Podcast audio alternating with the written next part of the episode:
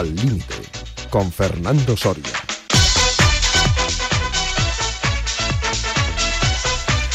¿Qué tal, amigas y amigos oyentes de Al Límite en Radio Marca? Espero que bien en un fin de semana que es un auténtico puente donde las temperaturas empiezan en parte de España a bajar un poquito, que ya era hora y que el fútbol pues está de plena actualidad puesto que la liga de primera división y también de segunda comienza en España este fin de semana. Por tanto, fin de semana importante en lo que a fútbol se refiere.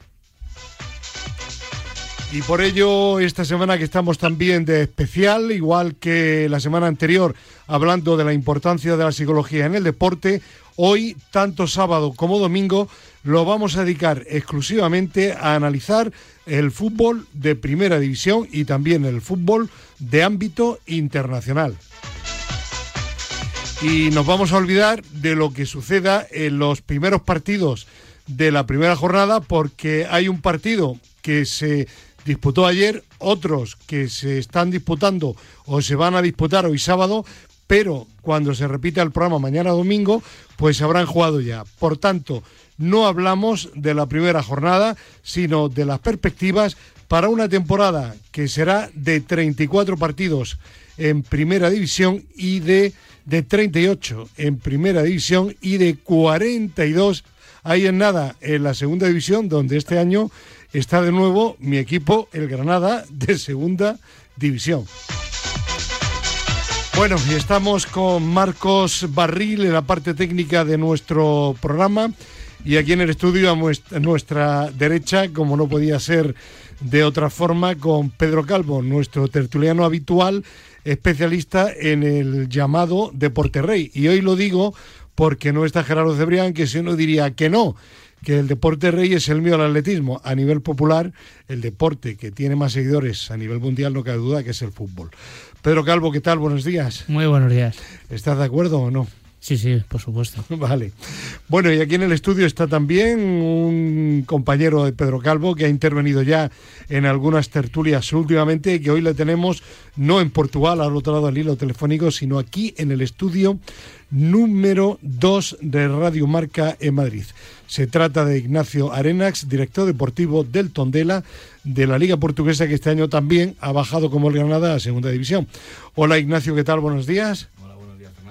Y al otro lado del hilo telefónico, para que no sean únicamente técnicos, un preparador uh, físico que toca también otros aspectos, lógicamente, en la preparación de un equipo de fútbol, sobre todo en el alto rendimiento, que ha estado en el eh, Tondela en temporadas anteriores, en primera división, y que luego ha estado con Paco Yestarán también en el Tondela. Inicialmente, según me apunta Pedro Calvo, con Nacho González. Eh, Sergio, ¿qué tal? Buenos días. Hola, muy buenos días. Un placer estar con vosotros. En la actualidad estás en algún equipo de momento a la espera. De momento estamos en la espera del regreso de la temporada pasada de Portugal y ahora aquí en, Huesca a la espera de, de nuevos proyectos. Muy bien, pues con Pedro Calvo, con Ignacio Arenas aquí en el estudio y Sergio Villacampa al otro lado del teléfono vamos a comenzar hablando de la nueva temporada de Primera División y creo que lo que procede es hablar en primer lugar de los equipos españoles.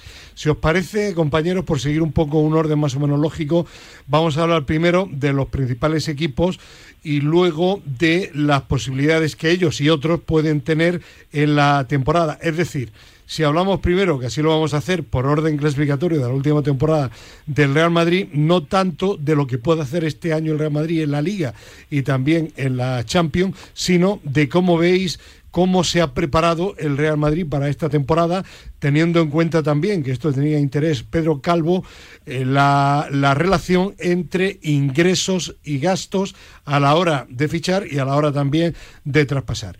Y hablamos primero, para que nadie se enfade, si os parece, del Real Madrid, porque es el actual campeón de, de liga, de primera división. A ver, Pedro, comienza tú. ¿Qué te ha parecido eh, cómo se presenta con pocos, pero yo creo que buenos fichajes el equipo de Ancelotti para esta temporada? Pues sí, yo lo que he visto en, en estos dos meses o mes y medio es que el Real Madrid no ha buscado fichajes de relumbrón, como ha hecho otras temporadas, y sí ha buscado el, eh, empezar a renovar ciertos puestos que ya hay jugadores con, cierta edad que, que, bueno, que llegará un momento que, que su rendimiento tendrá que bajar por, por, porque es así y está buscando esas situaciones. No ha hecho desembolsos económicos importantes. Es verdad que tenía el desembolso de Mbappé, pero al final, al, no salir, no ha hecho ningún desembolso económico importante y sí que ha valorado el, mejorar las posiciones. Eh, dentro de lo deportivo, que ahora no toca, eh, están en la misma situación. Eh, bueno, no toca la, la, parte, digamos, de posibilidades en la competición. Sí, bueno, pero yo, pero yo te hablo hablamos más. un poco de la plantilla. Sí, sí. A, te hablo más a nivel de táctico y, y, lo hemos podido ver en el último partido. Sí. Además, lo, lo, comenté con Nacho y sí que es verdad que el equipo sigue estando en la misma dinámica de, de juego del año anterior ha mejorado su línea defensiva, pero sigue. Bueno, ya lo hablamos cuando fichó a, a Rudiger, Rudiger ¿no? Sí. Que, eh, y antes de que lo fichara, cuando la Champions, sobre todo el partido con el Chelsea, comentamos que el Real Madrid tenía un problema porque se lesionaron los centrales, Eso es. no tenía de garantías en el banquillo y, y, no pasó nada, pero lo normal era que hubiera pasado y que el Madrid no hubiera llegado a la final que la ganó. Sí, pero además es que eh, con la mejora en, en los puestos en, en cada línea, porque ha mejorado en cada línea, porque ahora hablamos de Hazard, que recordarás que hablábamos a, a sí. final de temporada que pensábamos, nadie pensábamos que podía recuperarse y a priori parece ser que puede haber un, un atisbo de que pueda recuperarse. Con lo cual ha mejorado en todas las líneas. Eh, sigue teniendo, para mí, los mismos problemas defensivos del año anterior, sigue jugando de la misma manera y es un peligro. Pero no es un problema de jugadores, bajo tu punto de vista, sino de sistema, ¿no? No sé si es decirlo de sistema. Yo al final, eh, los jugadores eh, Rudiger es central, Alaba es central o lateral, o sea, la el posicionamiento es el mismo. El problema es que yo no sé por qué se generan esos problemas y es el portero el que les está salvando. El mismo partido último, sí, sí, la, el Madrid gana la, en las situaciones. La, la crónica aquí también, o la contra, contracrónica en el marca.com, era lo de siempre. Eh, el señor Courtois claro. salvando en la primera parte del partido las ocasiones del equipo rival y a partir de ahí los medios Benzema y Vinicius resolviendo la papeleta. Pero es, eh, bueno, ahora Nacho comentará, pero si te das cuenta es lo mismo del año pasado. Equipo que sabe jugar con balón, tiene un rato el balón y no se lo quitas. Pero que concede muchas oportunidades. Pero de, concede demasiado. Entonces, a partir de ahí, yo creo que no han hecho las cosas mal a nivel económico y creo que han firmado lo que deberían de haber firmado. A lo mejor un delantero, pero teniendo a Benzema era arriesgarse mucho. Y, y, a ver si mejoran en el aspecto defensivo porque el portero normalmente si está enchufado, pues lo hemos visto sí, ahora pero como se lesione o tenga un día malo. Eso es. Eso es. y sea en una eliminatoria. Por ejemplo. Eh, a ver, eh, Ignacio Nacho Arenas, eh, ¿coincides con Pedro o no? ¿En qué sí, en qué no? ¿Y por qué, bajo tu punto de vista, el Real Madrid tiene ese problema de conceder tantas oportunidades al rival?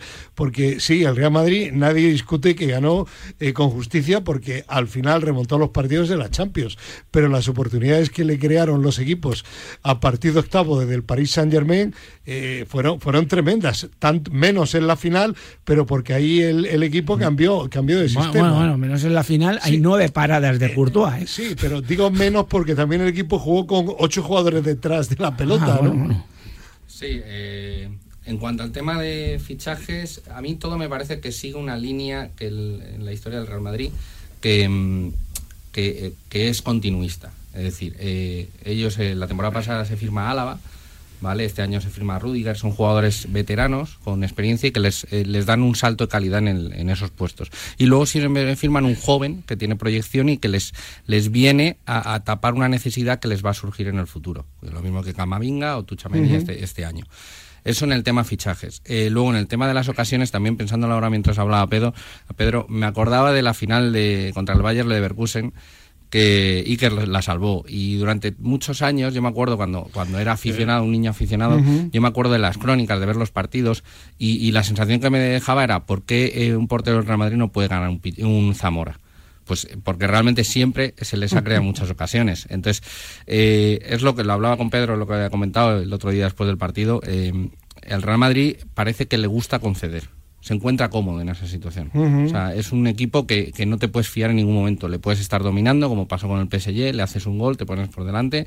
Eh, el otro día, para mí, para mí, la primera parte del Eintracht eh, es mejor en el Eintracht, aunque en, posesión estaba por encima del Real Madrid, pero el Eintracht tiene tres ocasiones de gol, eh, que dos son clarísimas. Y, y, aún así te llega el Real Madrid, te hace dos goles y te gana una final. Entonces, el Real Madrid no sé qué tiene, y se habla mucho, sobre todo la temporada pasada, pero pero consigue siempre eh, sobreponerse a, ese momento malo. Eh, Sergio. Sí. Venga, te toca.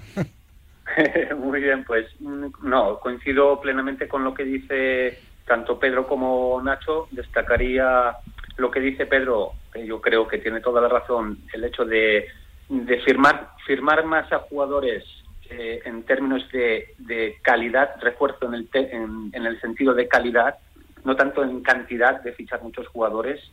y, destacaría quizás también el hecho de, de haberse podido deshacer, entre comillas, deshacer de jugadores que ya no estaban participando, participando tanto, como es el caso pues de Bale, Isco, Marcelo, que sí que han dado mucho al Real Madrid, algunos, ¿no? Eh, y fichar un jugador eh, que necesitan, ¿no? El caso de Chuameni o reforzar esa línea defensiva en eso estoy totalmente de acuerdo. también coincido con Nacho que el Real Madrid eh, creo que estuvo mejor en la segunda parte de la final eh, del otro día. El Eintracht estuvo mejor o estuvo mejor o, llegó a provocar alguna situación de peligro, pero tiene ese algo que, le permite decir hasta aquí habéis llegado y ahora es nuestra. Y, allí no perdono el Real Madrid. Eh, el otro día en el marca.com veía yo una intervención de Jorge Valdano en un programa en directo de, la, de una televisión eh, latinoamericana, americana, aparte latina de Estados Unidos. Eh, SP, creo, no, no, me acuerdo. ESPN, a lo mejor. Sí, ESPN, bien. Y, decía algo que, que, que, me, llamó la atención y, y, yo creo que lleva razón. Eh, habla, hombre, aquí en la Liga Española, el Real Madrid, sobre todo en la temporada pasada, con los fallos del Sevilla, del Barcelona y del Atlético de Madrid, ganó cómodo. Este año ya veremos, según el rendimiento del Barcelona y del Atlético de Madrid, porque no nos engañemos, el resto de equipos estarán ahí, pero no van a luchar por el título de Liga y yo me arriesgo y lo afirmo aquí hoy en este programa de fin de semana. Dicho esto, lo que decía, sobre todo de las Champions, de esas eliminatorias, dice, es que el Real Madrid, cuando tiene un partido problemático, busca el caos, dice, y en el caos dentro del partido, es decir, el desorden, ahí el Real Madrid es único en esas situaciones. Lo maneja muy bien. Y, es verdad, ¿no? Sí, bueno, que conteste Sergio. Sí, has hecho la pregunta. Eh, muy bien, yo creo que está muy bien definido y diría más, que es, es un caos pero un caos controlado. Eso, parece, contra, contra, o sea, que eh, parece lo contrario, ¿no? tener un caos y que sea controlado. Allí está la gracia. O sea, ellos permiten ese caos pero ellos se sienten cómodos allí, estoy totalmente de acuerdo. Claro, el, error en todo caso del equipo contrario de permitirlo, pero claro, cuando estás en el campo eh, es complicado porque no nos olvidemos, en la mayoría de los partidos, en todos, de octavo de final en las eliminatorias, entre los dos partidos, la posesión del equipo rival ha sido muy superior. Pero en los últimos minutos de cada partido, otra cosa en la final, el Real Madrid ahí es donde ha revolucionado el partido por completo. Sí, pero además si te das cuenta, eh, que iba a decir lo del caos organizado, pero ya lo ha dicho caos controlado Sergio, si te das cuenta pasas de que un equipo que está cómodo con el partido controlado a verse con el partido totalmente descontrolado. Y, eso es mucho más difícil de contrarrestarse a sí mismo que pasar del partido descontrolado. porque no te lo esperas. Porque al final tú estás en una situación en la que ya estás perdido. Entonces, el generar caos te da igual porque el riesgo tienes que asumirlo, porque si no lo asumes estás perdido. Entonces, el Madrid juega con, con por decirlo de alguna manera, esa ruleta rusa, ¿no? De si arriesgo y me sale bien, genial. Si no, pues voy a perder igual porque lo, tiene perdido. Y sin embargo, para el equipo que lo tiene controlado, las tomas de decisiones luego de sus jugadores, si os dais cuenta, en estos partidos el ha habido... del Paris Saint Germain hubo un fallo del portero y otro de un defensa. No, no, y, el saque de centro en la que el Real Madrid consigue el 3-1 es una pérdida en medio campo en saque de centro. Que el Madrid hace una transición y consigue el gol. Pero es que en, la, en el partido con el United con el City, perdón, hay un penalti en la prórroga que es un penalti totalmente evitable. ¿Por qué? Porque ya los centrales eh, están con ese pánico que las tomas de decisiones ahí, de, la toma de decisión del jugador, y de esto seguramente Sergio, al ser preparador físico que maneja más eh, eh, esos términos a la hora de, realizar los ejercicios, la toma de decisión del futbolista es errónea completamente y hace un penalti que no que no tiene sentido que es con, haber puesto temporizado un poco. absolutamente innecesario y evitable. eso es. A ver Sergio. Sí, no, ahí estamos, ya estaríamos hablando un poco en la parte de, de lo que es la metodología del entreno, que, que sería un poco eh, darle al jugador esas situaciones en las que todo no esté estructurado, ¿no? Que no sea A pasa B y B pasa C, sino que dentro de esa tarea que se pueda que se pueda realizar dentro de nuestro modelo de juego genere ese caos para que el jugador en ese momento detecte y diga, ah, no, esta es la toma de decisión que tengo que tomar porque ya, de una forma automática eh, ya lo he trabajado eh, anteriormente. Ya, ya es como la reconoces. No es la misma situación, pero sí un poco ya sabes eh, cómo actuar. Ya, sin embargo, la semana pasada, como os decía, tuvimos con Chema Uceta, José Manuel Virán y, y Monse tuvimos un especial sobre el tema de la psicología en el deporte. Y yo creo que lo que estáis hablando ahora entra de lleno, de pleno, en el tema de la psicología y que responda ahora Nacho Arenas. Y, yo creo, con todo mi, mi, respeto y admiración hacia vosotros, yo creo, creo que es que eso que decide entrenar es que es muy difícil de entrenar. ¿Por qué? Porque la, la, situación esa de descontrol no se produce en un, en un partido cualquiera, se produce normalmente en un estadio absolutamente lleno, con gente vociferando, animando a ese equipo al Real Madrid y crear ese ambiente, esa presión sobre el jugador en un entrenamiento yo creo, Nacho, que eso es que es imposible. ¿eh? Se puede intentar, evidentemente, pero... me ha recordado que en el documental este que ha grabado el Arsenal de Arteta, que han, estrenado en Amazon Prime, eh, Arteta en un entrenamiento, ante un partido muy importante, saca eh, altavoces al campo de entrenamiento ah. y pone el sonido de la afición rival para simular el ambiente del partido. Ah. Entonces, es una manera de entrenarlo. Eso, lógicamente, los psicólogos deportivos que son especialistas en eso saben dar más con la tecla de que, de puede ayudar o no.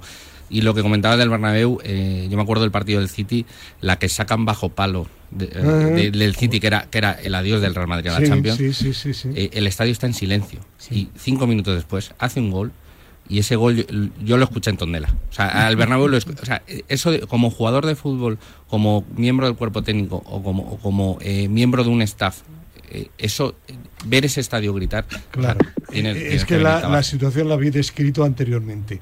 Mientras que hay un equipo que tiene el partido controlado y se siente cómodo y cree que tiene la victoria ya eh, por lo que ha sucedido en ese partido y en el anterior, la tiene ya mm, bajo control de buenas a primeras se encuentra con una situación imprevisible, mientras que el, Real Madrid se encuentra en una situación también descontrolada, pero como decíais, donde se encuentra cómodo, que ya la ha vivido en otras ocasiones.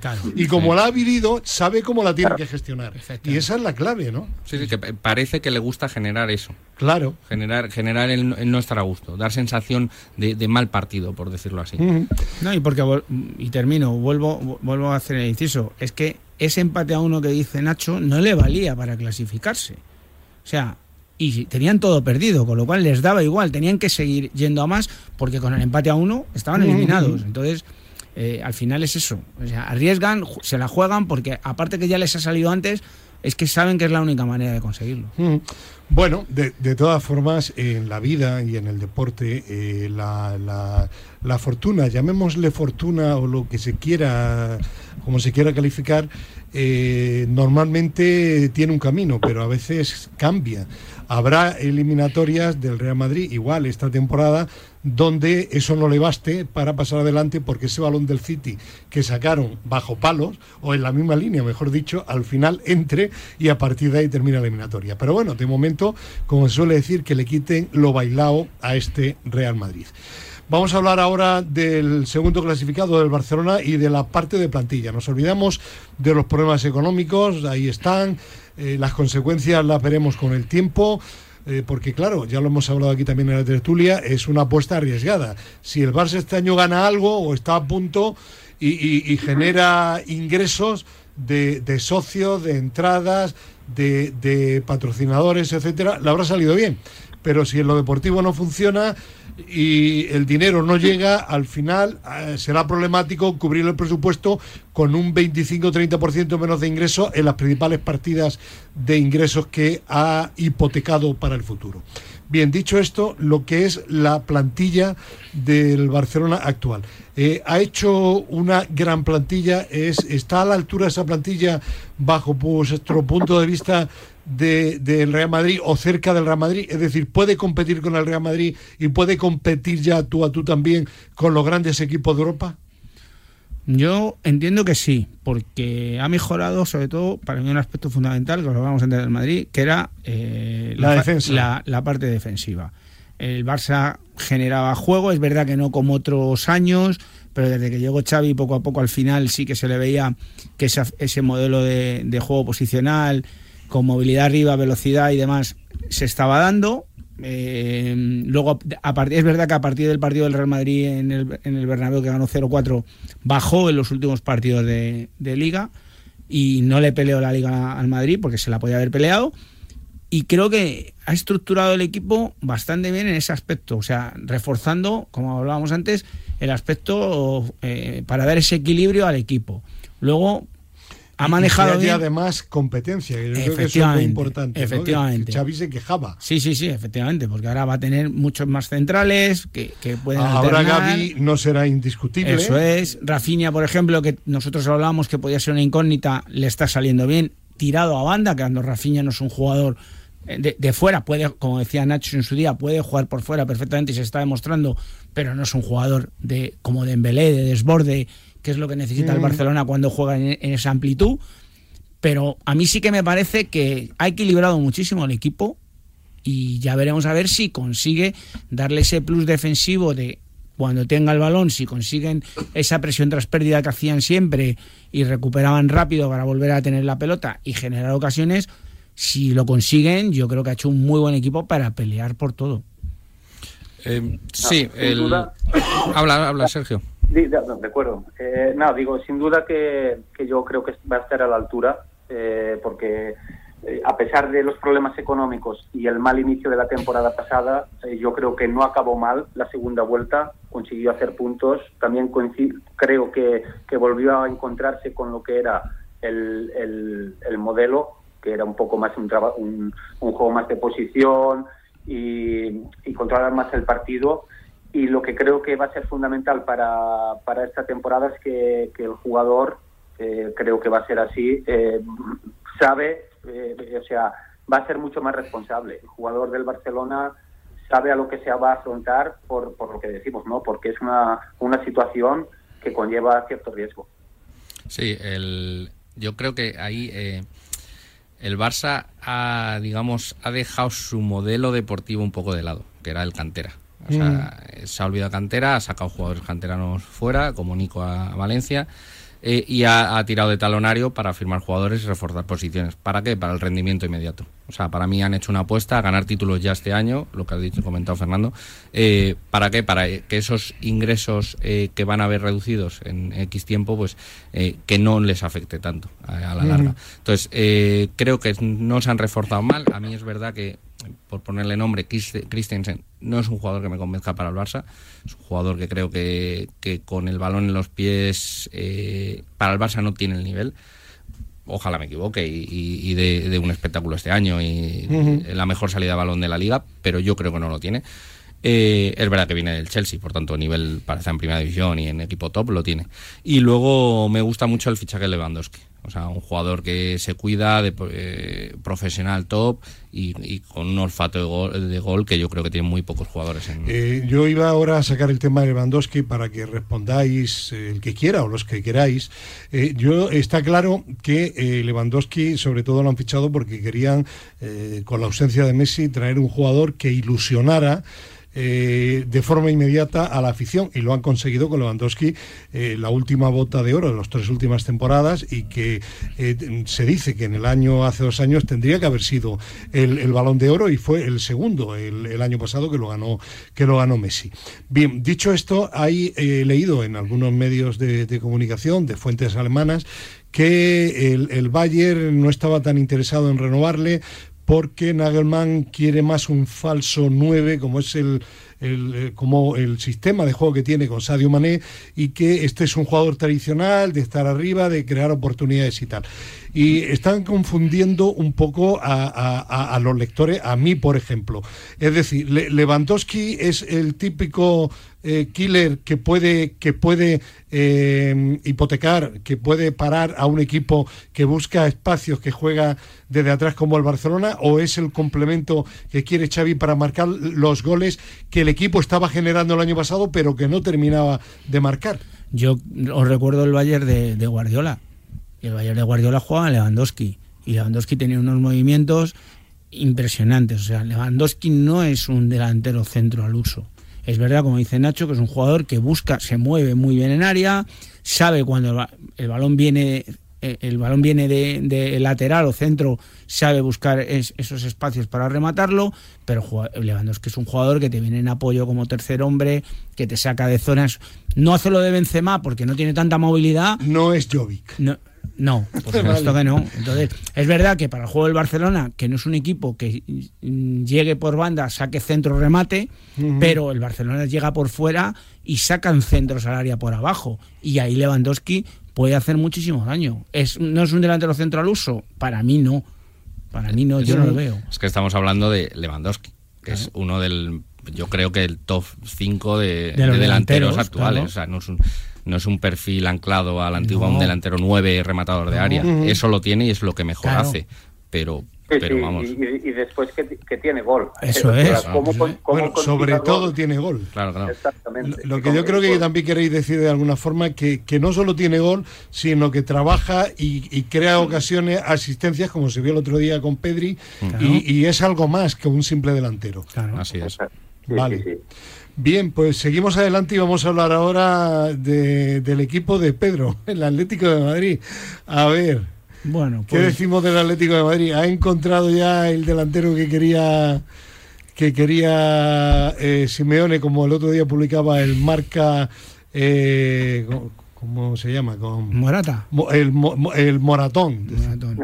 Vamos a ver, yo creo que ahora mismo el Atlético de Madrid, el Atlético de Madrid en la parte de arriba es uno de los equipos que tiene además ahora mismo uno, uno de las mejores delanteras de Europa. Y a lo mejor me estoy equivocando, pero vamos, por jugadores, por nivel de jugadores, no son top máximo, pero tienen un nivel muy alto. Todos tienen un, gran nivel. Un nivel altísimo. Entonces, el problema del Atlético de Madrid no es arriba.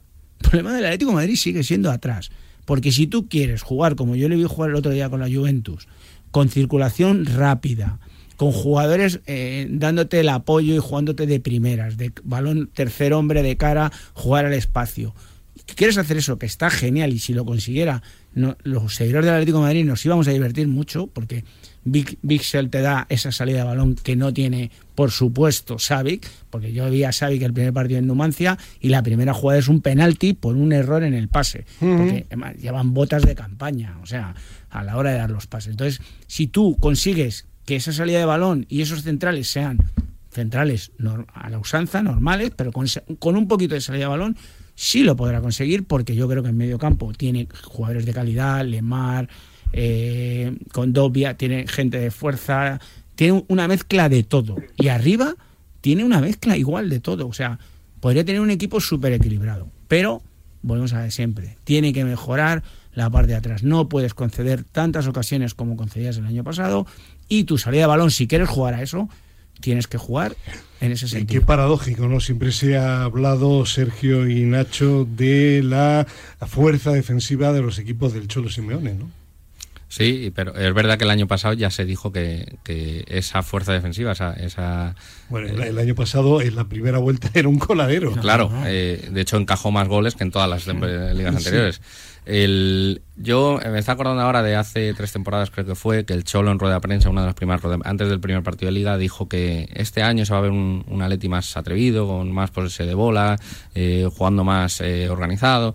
Eh, le duró hasta que vio que estaba quinto sexto y se le escapaba en el Real Madrid y el Barça. Entonces yo creo que el Atlético de Madrid, eh, que ha, ha, jugado buenos partidos en pretemporada, eh, puede jugar así de atrevido hasta que falle. Una vez que falle, el Cholo va a volver a, a, su libreto, que es el que controla y en el que es un maestro. En lo que está es, defender. Pero entonces yo, y perdóname Sergio que te interrumpa y me meta por medio. Entonces entiendo que es un planteamiento equivocado. Si tú quieres jugar a eso, juega con eso desde el principio, como hizo en el primer campeonato que gana, ¿vale? Porque el, el, año que gana el campeonato, que es verdad que el Madrid, si dura una jornada más, se lo quita, bueno, si duran cinco minutos no, más. Cinco minutos, el si, partido si no más, falla el defensa sí. del Valladolid. Eso es. Claro. Se lo quita. Esa primera vuelta que hizo 50 puntos el Atlético de Madrid, el Atlético de Madrid era un equipo dominador de los partidos. Un equipo dominador. Que, que, que, que te ahogaba arriba, que te presionaba arriba, que te llegaba arriba. Entonces, uh -huh. si, va, si, si tiene que cambiar, porque lo haga mal, pues que juegue a eso desde el principio y que fiche a los jugadores para jugar a eso desde el principio. Sergio, no, yo, yo, creo que el, el, Atlético de Madrid, yo es un equipo que, tal y como ha dicho Fernando al inicio de la, de la conversación, pues bueno, que todo el mundo sabemos que el Real Madrid, el Barcelona, el Atlético mismo de Madrid, eh, son candidatos o pueden ser candidatos a, a, optar por el título. Yo espero mucho de este Atlético de Madrid, ¿no? Así como también espero un paso al frente de equipos como el Villarreal, el Sevilla, el Betis, a su, a su nivel, ¿no? Pero quiero que hagan mucho más de lo que hicieron la temporada pasada. Uh -huh. eh, referente a, a, al Atlético de Madrid, yo creo también, ahora en esta última, lo que decía el compañero, de, yo creo que tienen que jugar a lo que saben jugar.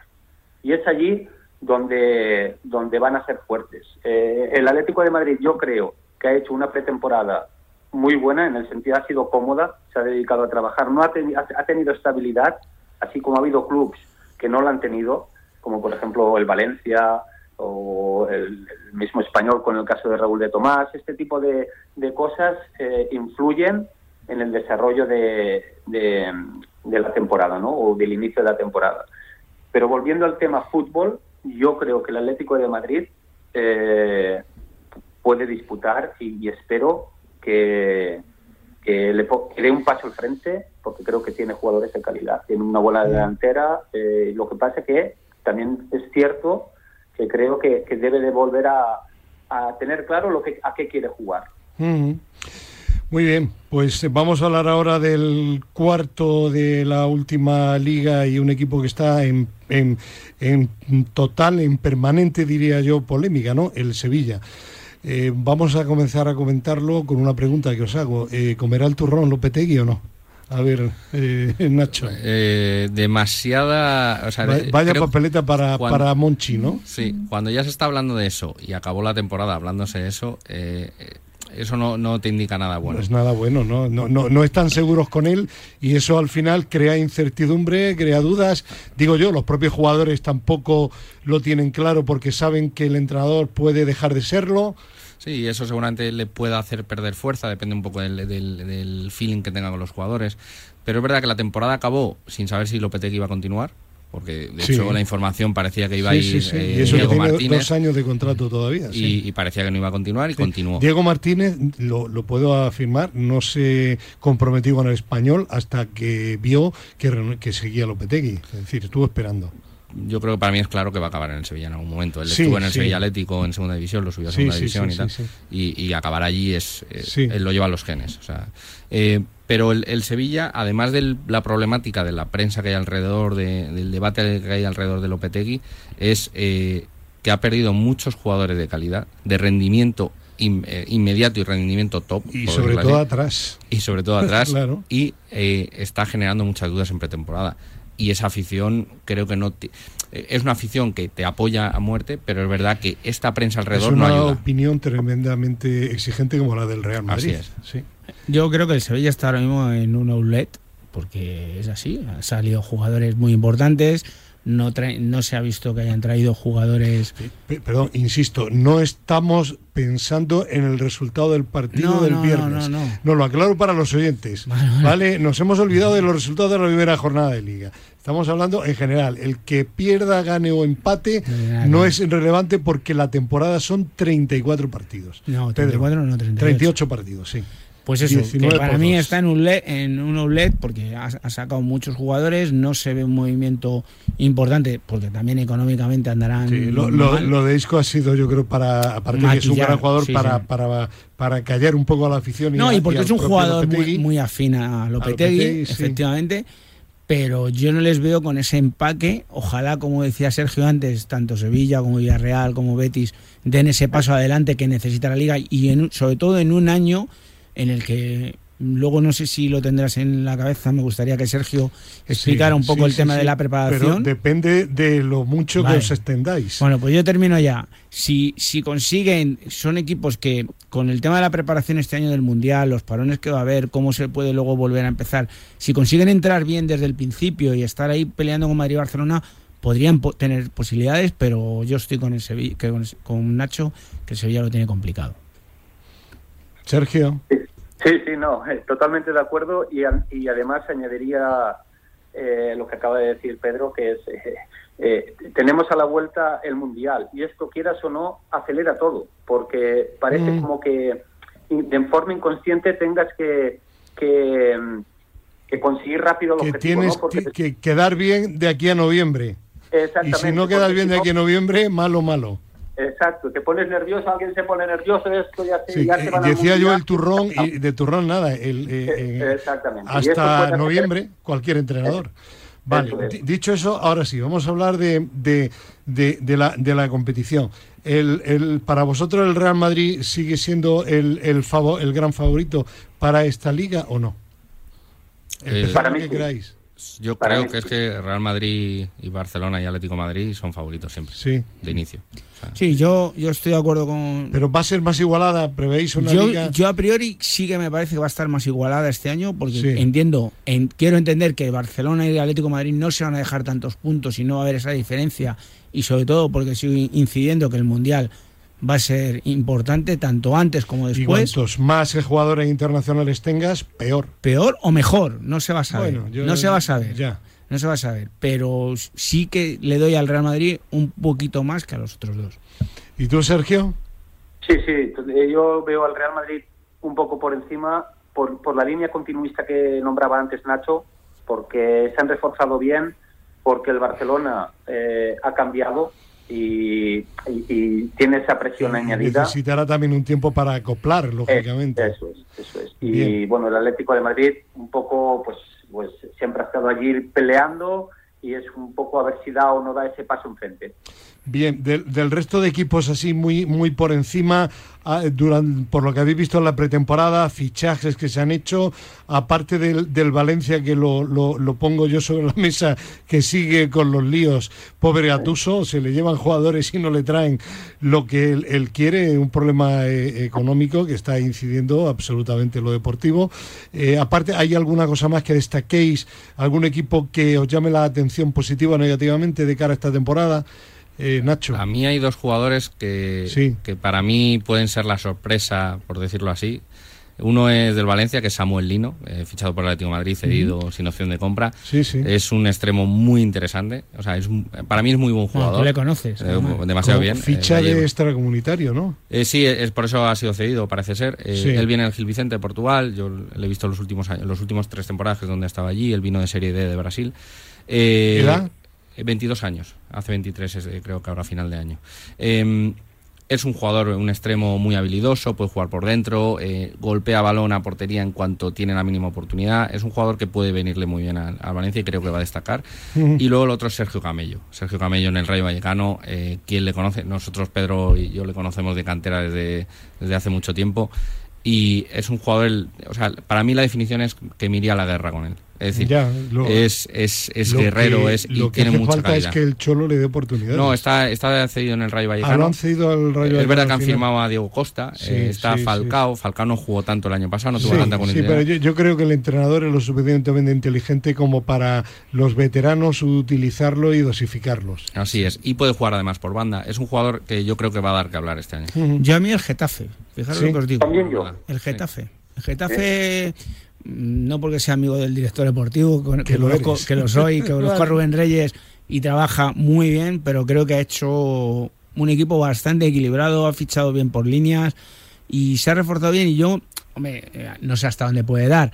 Pero sí que no va a sufrir lo que ha sufrido el Eh, año pasado. Y luego es el segundo año de Quique, Y que además Quique es un tiene- entrenador que trabaja muy Tiene bien. a tu sobrino, a Luis Milla. Sí, sí, sí. Y se ha traído a Luis, que creo que es un Que- muy sí, buen te- acierto. y yo te digo, te digo una cosa, y lo digo yo, y yo no tengo ni idea, pero no sé. A mí me da la impresión de que Luis Milla, eh, tu sobrino, es, deportivamente hablando, está supervalorado, infravalorado. ¿eh? No, no. Yo no, creo, ¿eh? No estoy en el mundo No. del fútbol está muy bien valorado. Jugador que tuvo, La tuvo temporada mala pasada, con lesiones, pero Eh, Muy irregular, ¿eh? tuvo mala suerte con lesiones. eh, Yo la temporada bueno. pasada, eh, como no tenemos tiempo, no quiero entrar en eso, porque tendríamos que Ya, hacer ya, ya. Pero no, una pero, disección, pero no pero estás es de que, acuerdo, vale. eh, vale. es que ahí el problema fue más de entrenador y es meterte con un compañero. Vale, vale, Entonces, vale, no vale, es vale. cuestión de aquí Vale. de ponernos a, Que- a que hablar me- mal de un que- compañero. que me gustaría equivocarme. eh, Yo creo que no. Sergio, tú también estás en contra mía, ¿no? Eh, sí, no, yo, mira, destacaría también el Getafe. Así repasando Sí. un poco los equipos el otro día, me ha gustado mucho cómo han fichado jugadores como Suane, Eso Mayoral, Portu. Eh, creo que Suane acabó bien hizo una buena temporada en la Sociedad Deportiva Huesca.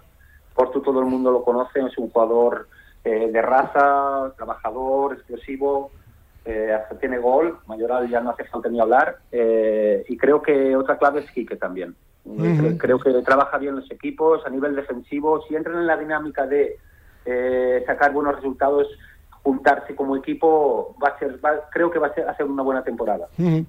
Bien, bueno, pues eh, vamos, vamos a hablar ahora muy, muy brevemente de, de la segunda división. A ver, ¿cómo veis este año la, la categoría? Con el Eibar que sigue, los tres equipos que han bajado. A mí me da la impresión de que va a estar muy competida, muy reñida, ¿no? Pero siempre, siempre, Siempre. ha sido así. Sí, bueno, pero pero en los últimos años ha habido siempre dos equipos que, que han destacado por encima. El tercer puesto, eh, estar en el playoff, se ha estado muy destacado. Pero este año el Almería ha estado siempre, el Eibar, bueno, porque ha fallado al final, ¿no? No sé, me, me da la impresión de que va a estar todavía, si cabe, más reñida de lo habitual. A eso me refiero. Pues yo creo que va a pasar como en los, en los últimos años, va a haber dos Sí. equipos que se van a destacar o tres. Que son No, ahora mismo no, no- el Eibar no- 1. Yo no me arriesgo No. a decir el Eibar, fíjate. No, yo casi estoy más con alguno de los que ha bajado, el propio Granada, eh, alguno de los que ha está fichando bien el Granada con los jugadores que... Yo creo que está haciendo un equipo, lo hablaba antes, para segunda división. Y en segunda división lo que tienes que hacer es competir como segunda división. Entonces, porque al final te traes, como le pasó al Depor, plantilla de primera división y no es lo mismo, no se compite No, no, no. igual, no se juega igual, porque nos pensamos que en segunda división se juega igual que en primera. No, no, y no. no. se juega igual que en primera. Entonces, eh, yo entiendo que el Granada sí que puede ser uno de ellos. Levante también creo que puede ser uno de ellos, ya veremos a ver. A pero- la vez... y a la mm, vez, Sí. y a la vez. Yo creo que esos tres equipos, uno de ellos seguro va a estar, eh, va a ser de los destacados. Y luego, Sí. pues efectivamente, el Eibar y algún otro equipo más podrá estar. Eh, Yo creo, Nacho. yo creo que este año va a ser más disputada. ¿eh? Sí. yo Eso creo decía que el Alavés que sí. Granada. eh, Ojalá les- me equivoque, porque- Veo más nivel Eibar. Sí, le- sí. El Tenerife El- viene el- haciendo muy bien las cosas. El Cordero. Tenerife, el Huesca, si Las quieres, Palmas incluso también. Las Palmas, Sí, sí. están fichando. Va, va a haber más élite, ¿no? Es Sí. Otra cosa es lo que dice Pedro, de que puede haber un equipo o dos, que lo hay siempre, que empiece bien, pum, pum, pum, pum, y al final sube directo. Sí. Bien, pero, en general yo lo veo, sí. Y luego, luego por ejemplo, eh, siempre hay sorpresas, tanto por arriba como por abajo. Mm, Sí, Eh, para mí un equipo que este año está haciendo buen fútbol, le he visto eh, un par de partidos de pretemporada, es el Zaragoza, y tienen buena plantilla. Le falta un 9 que al parecer lo, quieren ha, lo ha firmar. comprado un fondo de inversión. Sí, Ah. pero tienen a Iván Azón, que para mí es, es una perla que, vamos, tendría que estar en un equipo top. Y, y- pero yo creo que este año va a estar mucho más disputada. ¿eh? Sí. ¿Y Sergio? Sí, no, eh, lo que está claro es que la segunda división es una liga muy competitiva. Eh, yo no me, no me atrevo a dar el nombre de un equipo porque si no, pues, pues bueno, al final siempre vamos a... No, no, no, no se trata de... A mí me pasaba igual, no sabía qué decir. Claro, mira si dices Levante, pues claro, Levante los que han bajado, ¿sabes? Pero al final, como dice Nacho, siempre hay alguna sorpresa, ¿no? Pues por ejemplo también destacaría lo que dice Nacho el Zaragoza, la ilusión que ha comportado ese nuevo fondo de inversión, que lo ha comprado gente nueva, que ha ilusionado al club. Eh, Iván Azón ahora está lesionado, eh, no ha viajado para jugar, eh, pero bueno, están ilusionados con él, es un jugadorazo y tiene gol también. Eh, pero claro, vamos a ver cómo arranca todo y lo que está claro es que, que, es muy competitiva. Bien, vamos a hablar ahora, nos quedan 18, 16 minutos, es mucho tiempo, si se aprovecha bien. Vamos a hablar ahora del fútbol a nivel internacional, Premier, Alemania, Italia, Francia, eh, generalizando. Ahora interviene el que quiera de vosotros. Eh, bueno, mm, de, estos equipos, eh, los de siempre van a seguir ahí arriba y me da la impresión de que no va a haber ningún italiano que esté al nivel del City, del Liverpool, del, del Bayern de Múnich, del Paris Saint Germain. ¿Cómo lo veis? Tú, Sergio, mismo, tira. no, eh, a ver, la, liga, la Premier está un paso por, por encima, yo creo. Eh, de hecho, es, la liga que más ha invertido en fichajes. Y nos paramos a pensar, los cinco fichajes más caros, cuatro de ellos están en la liga inglesa. Son Darwin, Haaland, Cucurella, Richardson. Eh, solo por, el, por delante de estos, creo que está... Eh, exactamente, del, del Madrid. entonces, Seguro, el Arsenal ha apostado muy fuerte con 132 millones de euros, el City se ha gastado 108, que después también hay otra situación. ¿Cómo te gastas el dinero y qué es lo que has ingresado? Porque el Barcelona se ha gastado 153 millones de euros, el City se ha gastado 106 pero ha ingresado 160. Claro, claro. Hay, un equilibrio. La de tres jugadores. Eh, entonces, claro, no es solo cómo invierten, sino también lo que lo que han conseguido eh, eh, generar ellos. Pero volviendo al tema de, los equipos, pues bueno, el City, un poco en la línea del Real Madrid, jugadores de calidad, ha reforzado aquello que, creían que, tenían que reforzar y, también estoy de acuerdo en que no habrá un equipo italiano que, esté a la altura del City o un francés. El City, Liverpool, Paris Saint Germain y Real Madrid por encima del resto. Yo para mí sí. Sí. Por lo que he visto hasta ahora. Y Bayern de Múnich. Y Bayern de Múnich. nunca, hay que, olvidarse de, los alemanes. Eh, los periodistas que yo comentaba anteriormente hablan que Nagelmann ha conseguido un equipo como él quiere, para jugar como él quiere. Que eso sea efectivo o no, no lo sé, pero el Bayern de Múnich eh, a nivel europeo lleva unas temporadas que, dos temporadas que no termina de. Ganó la Champions. Hace tres años.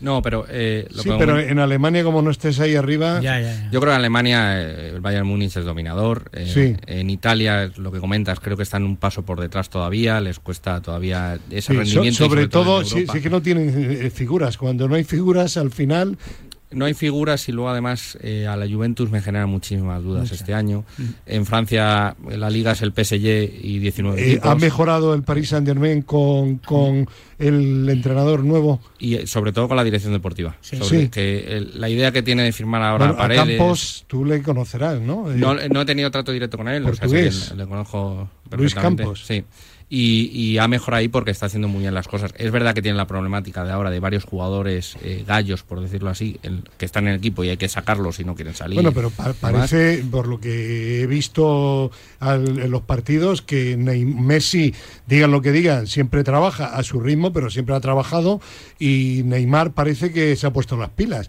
Si eso es así, al final tiene un equipazo, ¿no? pero... No, no, y, si juega al nivel de, de esos jugadores, va a ser un equipo muy difícil de batir. Lo que pasa es que luego ya veremos durante la temporada. Y, ojo, Sergio Ramos, si no se lesiona, ojo, sigue siendo un, un tal importante. No digo ya para la selección, sino digo para darle equilibrio y para darle esa veteranía que no tuvieron en el Bernabéu. Es, claro, pero es que yo te hablaría hasta seleccionable para la selección. Claro, claro. Andamos ahí un poquito cojitos. Entonces, El problema que le veo yo al PSG es que eh, eh, hay mucha diferencia entre la liga doméstica eso es. Ya, y, y luego la competición falta europea. ritmo de competición. Le pasa al Bayern de Múnich en enero, febrero, cuando llegan las eliminatorias de la Champions, que viene a descansar un Y, y mes. no pasa ni en Inglaterra ni en España. Claro. Y en Inglaterra, es que la liga, para mí es la liga más más eh, Más competitiva, más competitiva que hay porque porque es que siempre tienes cinco equipos luchando ahí arriba. Y este año se ha metido a mí el Arsenal, que lo hablabais antes, y el Arsenal... Bueno, el Arsenal el año pasado que Sergio empezó y- en descenso, Sí, sí. eh, Ya, ya, no, pero- eh, al final no se clasificó para la Champions. Ya, bueno, Hizo pero- una segunda vuelta impresionante. Pero este año, este año ya ha empezado bien, bien, sí. y además ha empezado bien, jugando bien. Y lo ha dicho antes Sergio, y a mí el Arsenal me parece un poco un equipo que va a estar ahí también. A mí me gustó el otro día el Crystal Palace, Sí. eh, fútbol vertical, rápido, fuerte, físicamente, bueno, para muy su liga, inglés, sí, pero para su liga, sí. pero con peligro ahí arriba. ¿eh? Bueno, y el Liverpool que, que ha hecho algunos cambios significativos, por ejemplo, Sané, que ha querido irse y le han dejado que se vaya al Bayern de Múnich, el Liverpool va a seguir estando ahí también, una vez más, tanto en la Premier como en la Champions. Es decir, eh, ¿se ha diezmado con la baja de, de, de Sané o, o no? Yo entiendo. Perdón, de Sané, de, De Mané. de, de Mané, de Mané. Sí. Yo, Sergio. yo entiendo. O Sergio, dale tú, dale tú. No, yo creo que, que no, no es una cuestión de jugador. Eh, creo que el ADN del Liverpool está muy instaurado. Eh, cualquier jugador que va allí ya sabe a lo que va y, y es solo sumar. O sea, es un juego. El cambio de que se haya ido Sané, Sané y que haya venido otro, ese jugador que viene eh, eh, aportará como mínimo eso. Entonces, yo creo que no, no se debilita eh, y va a estar allí seguro. seguro. El El, que- ADN del Liverpool. El que han fichado del, de Benfica. Portugal. Darwin Núñez, un, un- Sí. un jugadorazo, todo Sí, terreno. le- ¿no? De sin embargo, le- leí yo también en algunas crónicas que al principio, en los primeros entrenamientos, le costaba un poco, lógico, ¿no? El ritmo, ¿no? En la Premier es que hay, hay, hay un ritmo de juego y, y una intensidad en los entrenamientos, claro, que no es la misma de Portugal, que es otra liga también light, Así, es la gran diferencia entre las ligas, entre las divisiones, la velocidad en la que se juega. claro. Darwin Núñez para mí es un delantero top. Yo eh, me acuerdo, tengo un muy, muy amigo que es, eh, como le digo yo, forofo del Barça. Y desde hace años yo le digo que era el delantero de- del Barça que tenían que haber firmado porque es un jugador con mucho gol y mucho peligro. Ujú. Y luego hizo en el mercado de invierno para mí el mejor fichaje del mercado de invierno que fue Luis Díaz. Entonces es un equipo que siempre va a estar ahí luchando por todo. Seguro, totalmente de acuerdo. No, no añado nada más porque es así. Bueno, ¿y al United qué, qué le pasa? ¿Tiene solución o no? Porque mira que cambian de entrenador, que fichan, pero yo creo, yo creo que independientemente del entrenador, que, que fichan mal, porque se gasta mucho dinero el, el que ficharon del, del Real Madrid, el, el Varane, es que está de suplente. Te gastas un pastonazo, no sé. ¿Qué, Yo qué- creo que qué problema tiene el Es que no, los- no lo podemos saber, Fernando, porque a ni- a nivel, Ya, a pero- nivel de, de jugadores es un, un equipo para, para competir en, en cualquier categoría, ¿no? ¿No? Eh, A mí es que me- su medio campo me genera muchísimas Sí, dudas. pero es Por- un medio campo por eso para digo- el estilo inglés. O sea, No, pero tú ahora tienes un entrenador con un estilo que quieres mantener la posesión, que Ah, quieres claro, generar claro, un juego no, desde claro, atrás claro. y tienes un medio campo de dos Esa jugadores. impresión me da, que antes de un que- entrenador para una plantilla que no es es problema del ese club. entrenador. Entonces mí ha habido un problema problema y, y- es problema del club, no no, sé, es claro, problema claro, deportivo. no sé hasta qué punto ahí el- a la hora de firmar al entrenador se sentaron las bases. Claro. Supongo que se hizo porque se hace en todos Bueno, los clubes. eh, creo que querían fichar una serie de jugadores como De Jong, pero claro, si los jugadores, eh, también lo he leído en muchos periódicos ingleses, no quieren ir al United, Cristiano, que se va, al final tienes un problema. Claro, no es habla- como el Barça, que todo el mundo quiere ir. Se hablaba de De Jong, se hablaba, eh, también he leído yo Guido Rodríguez, el del Betis, son jugadores que les vendría muy bien Saúl. porque son jugadores que en el Claro. medio te van a generar juego. Pero Y no quieren para ir. mí es lo que necesita el Claro. United ahora mismo. Bueno, Lo que está, lo que está claro es que, que, y coincido con Pedro también, que decía algo decía del club, del club. eh, lo que está claro es que si no tienes esa tranquilidad para empezar un proyecto y durante año tras año estás tambaleándote y no tienes esa, esa estabilidad, ya es difícil eh, Claro. tener tranquilidad para, para conseguir rendimiento. Eh, Eh, no sabemos cuáles son las causas, porque no las sabemos. Lo que sí que vemos es que es un club es inestable en ese sentido. bien, a- hablando de inestabilidad, un, un muy breve, un apunte muy breve, Pedro, eh, me da, me da a mí el olfato, el olfato de años, no de experiencia de ni sapiencia, por supuesto, futbolística que no la tengo, que Diego Martínez va a tener este año problemas en el español, ¿eh? Pero eso lo, vamos a ver, no sé si problemas o no, pero si lo hablábamos cuando hace dos semanas creo que decías tú, es que va a unir, vamos a ver, lo que él consiguió en, en Granada era una, una cosa una diferente. plantilla muy entregada. a y él. muy y muy hecha a él porque Sí. él venía de la cantera no sé qué tal aquí entras en, en- en fútbol profesional de nuevo con otros tipos de jugadores con problemas en el vestuario. con- efectivamente entonces al final si eh, Diego que tiene esa capacidad porque la tiene seguro ojalá consiga aunar esa plantilla porque en el, en el aspecto de, deportivo no va a tener ningún problema pues tiene tiene su sapiencia seguro vamos seguro y, y, va- y sabe manejar partidos sabe entrenar tal al final él tiene que saber manejar la plantilla Bien, pues dejamos para el final la preparación premundial y la preparación postmundial. Sergio, hablemos primero, ¿qué, qué hay que hacer para llegar bien al mundial? ¿No entregarse mucho los jugadores en las ligas domésticas o no? No, hombre, no. Eh, a ver, lo que sí que es, es una cosa que, que es, es, es diferente, es algo eh, que ha cambiado. Este año el Mundial se va a disputar en noviembre y eso va, va a provocar algunos cambios, está claro, y eso lo va a sufrir, lo va a sufrir el jugador. Yo creo eh, que no va a ser tanto el pre, sino el post. El post. El post, el post, yo creo que allí va- vamos a tener que, que tener cuidado porque porque antiguo, anteriormente entendíamos como la pretemporada ese, ese momento de la temporada en el que todo el mundo tenía que llegar los, llenar los tanques de gasolina para estar bien físicamente al final de la temporada o Ujú. incluso en las, en las eliminatorias de la Champions. Y ahora no, ahora hay que llegar muy bien a noviembre. Eso es. Yo creo que es, es una cuestión más de, de ser más progresivos eh, en, el, en las cargas y controlar eh, el, el- el tipo de carga que se da. Eh, creo que va a ser fundamental el, el hecho de, de individualizar mucho los entrenos después del. Mundial, porque nos vamos a encontrar con tres tipos de jugadores, que son el que juegue Eso es. todo el Mundial, el que no juegue ni un minuto y el que Y, no, y el que vaya al mundial. Correcto. Y entonces, pues también, si entendemos al jugador como una estructura compleja, y me refiero como una estructura compleja, pues su, su parte física, su parte psicológica, cada uno de nuestros jugadores o de los jugadores van, van, a, van a tener esas consecuencias en una estructura diferente y en mayor o en menor medida. Y voy a poner un ejemplo. No va a ser lo mismo el jugador que llegue a la final y la gane que el jugador que llegue a la final y la pierda Ya, ya. o el jugador que no haya jugado ni un minuto. Entonces, el tratamiento que le debemos dar a este jugador eh, es totalmente diferente porque va a incidir en estructuras totalmente diferentes. Van a incidir en todas, en las físicas, en las psicológicas, en las técnicas, pero el jugador que pierde el mundial seguramente estará más tocado a nivel psicológico que no el jugador que ha ganado el mundial. Entrenamientos, eh, por tanto, según dices, eh, perfecto, personalizados. Dicho esto, eh, Nacho y Pedro, eh, los equipos grandes que tienen más internacionales de muchos países, los más perjudicados, luego, después del Mundial. A priori eso parece, ¿no? Eh, yo la- es verdad que la parte de preparación física estoy algo más pez, Sí, sí, no, no, pero hablamos... Pero es verdad que, que a priori sí, porque si se te van 15 jugadores, eh, tú dejas de entrenar. Claro. Y hasta que no vuelvan todos, no puedes volver a entrenar con todos. Claro. Y entonces, eh, eso, eso es curioso de ver, a ver cómo Es afecta como la las liga. ventanas Y- eh, que hay de- durante la liga. Así Sí. es. Pedro. No, pero sobre todo, y yo creo que Sergio lo ha explicado, Nacho ha metido el inciso y Sergio lo ha explicado fenomenal.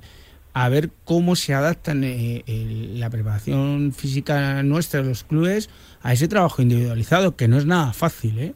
Ojo, que estamos hablando de un trabajo individualizado y parece muy fácil, pero no es nada fácil. Es verdad que la mayoría de los equipos de primera división tienen gente de sobra para realizar ese trabajo, pero hay que utilizar muy bien las cargas. Entramos que según termina el Mundial, viene Navidades, no sé qué, mes de enero con Copa del Rey, Champion, etcétera. Ojo, eh, ojo esos trabajos Eh, y un- esas semanas de, de Eh, una, una pregunta, pero por favor no te extiendas demasiado, Sergio. ¿Y qué hacemos con los jugadores durante mes y medio que no van al Mundial? ¿Que jueguen mientras para que no pierdan el ritmo en segunda? Claro, habrá, habrá que buscar alguna solución para seguir entrenando. Eh, ya tenemos experiencia con el tema COVID, también estuvimos parados y buscamos alguna solución. Entonces yo creo que habrá que, que buscar una solución para que no estén Va parados. a haber unos desfases, como decís, tremendos, ¿no? Eh, Sí. Los que juegan en el Mundial, los que van pero no juegan, los que no van al Mundial. Uf, Sí, va, va, va, a ser muy complicado y, y, lo que decíais, sobre todo los equipos grandes que tienen muchos jugadores en muchos, muchas selecciones, eh, sí que es verdad que, que va, van a tener, a priori, a priori, como ha comentado Sergio, eh, van a tener muchos más problemas, seguro. Mm. Así es, y sobre todo yo eh, la primera jornada de enero siempre es una jornada sorpresa es de resultados. Es verdad. Eh, ahora En con Mundial puede, puede ser a lo mejor el mes de enero. Eh, entonces, Sí. también tema lesiones y Y- demás. Recordar que hay Copa del Rey. Y ¿eh? ojo, con- eso iba a decir, con la Copa del Rey, los equipos grandes van a tardar más en coger Eso el es. ritmo y Puede no haber van a estar. sorpresas que algún segunda, o sea, algún Sí, primera sí, red sí, o algún sí, segunda sí, red sí, les sí, pueda sí. dar la sorpresa. ¿eh? Sí, sí. Bueno, de cara al aficionado siempre será positivo, ¿no? Así es, más espectáculo. claro. Si hay más igualdad, es más espectáculo, llama más la atención, atrae más. Bueno, quedan 40 segundos. ¿Queréis añadir alguna cosa más que no hayamos dicho? Mm, Yo por mi parte no, creo, creo que hemos dicho bastantes cosas. Mm, Nada más. Muy bien, pues eh, Pedro Calvo, hasta dentro de dos semanas que volvemos al programa habitual de A- Al Límite, Ignacio Arenas, que vuelve eh, próximamente a, a Portugal, al Tondela, gracias. y gracias gracias. también a Sergio Villacampa y a nuestro técnico Marcos Barril. Ah, y, que no me olvide, el próximo jueves en Teledeporte por la tarde, programa número 6 de Deportistas en Teledeporte. Gracias y hasta la semana que viene, amigos oyentes del Límite Radio Marca. Adiós.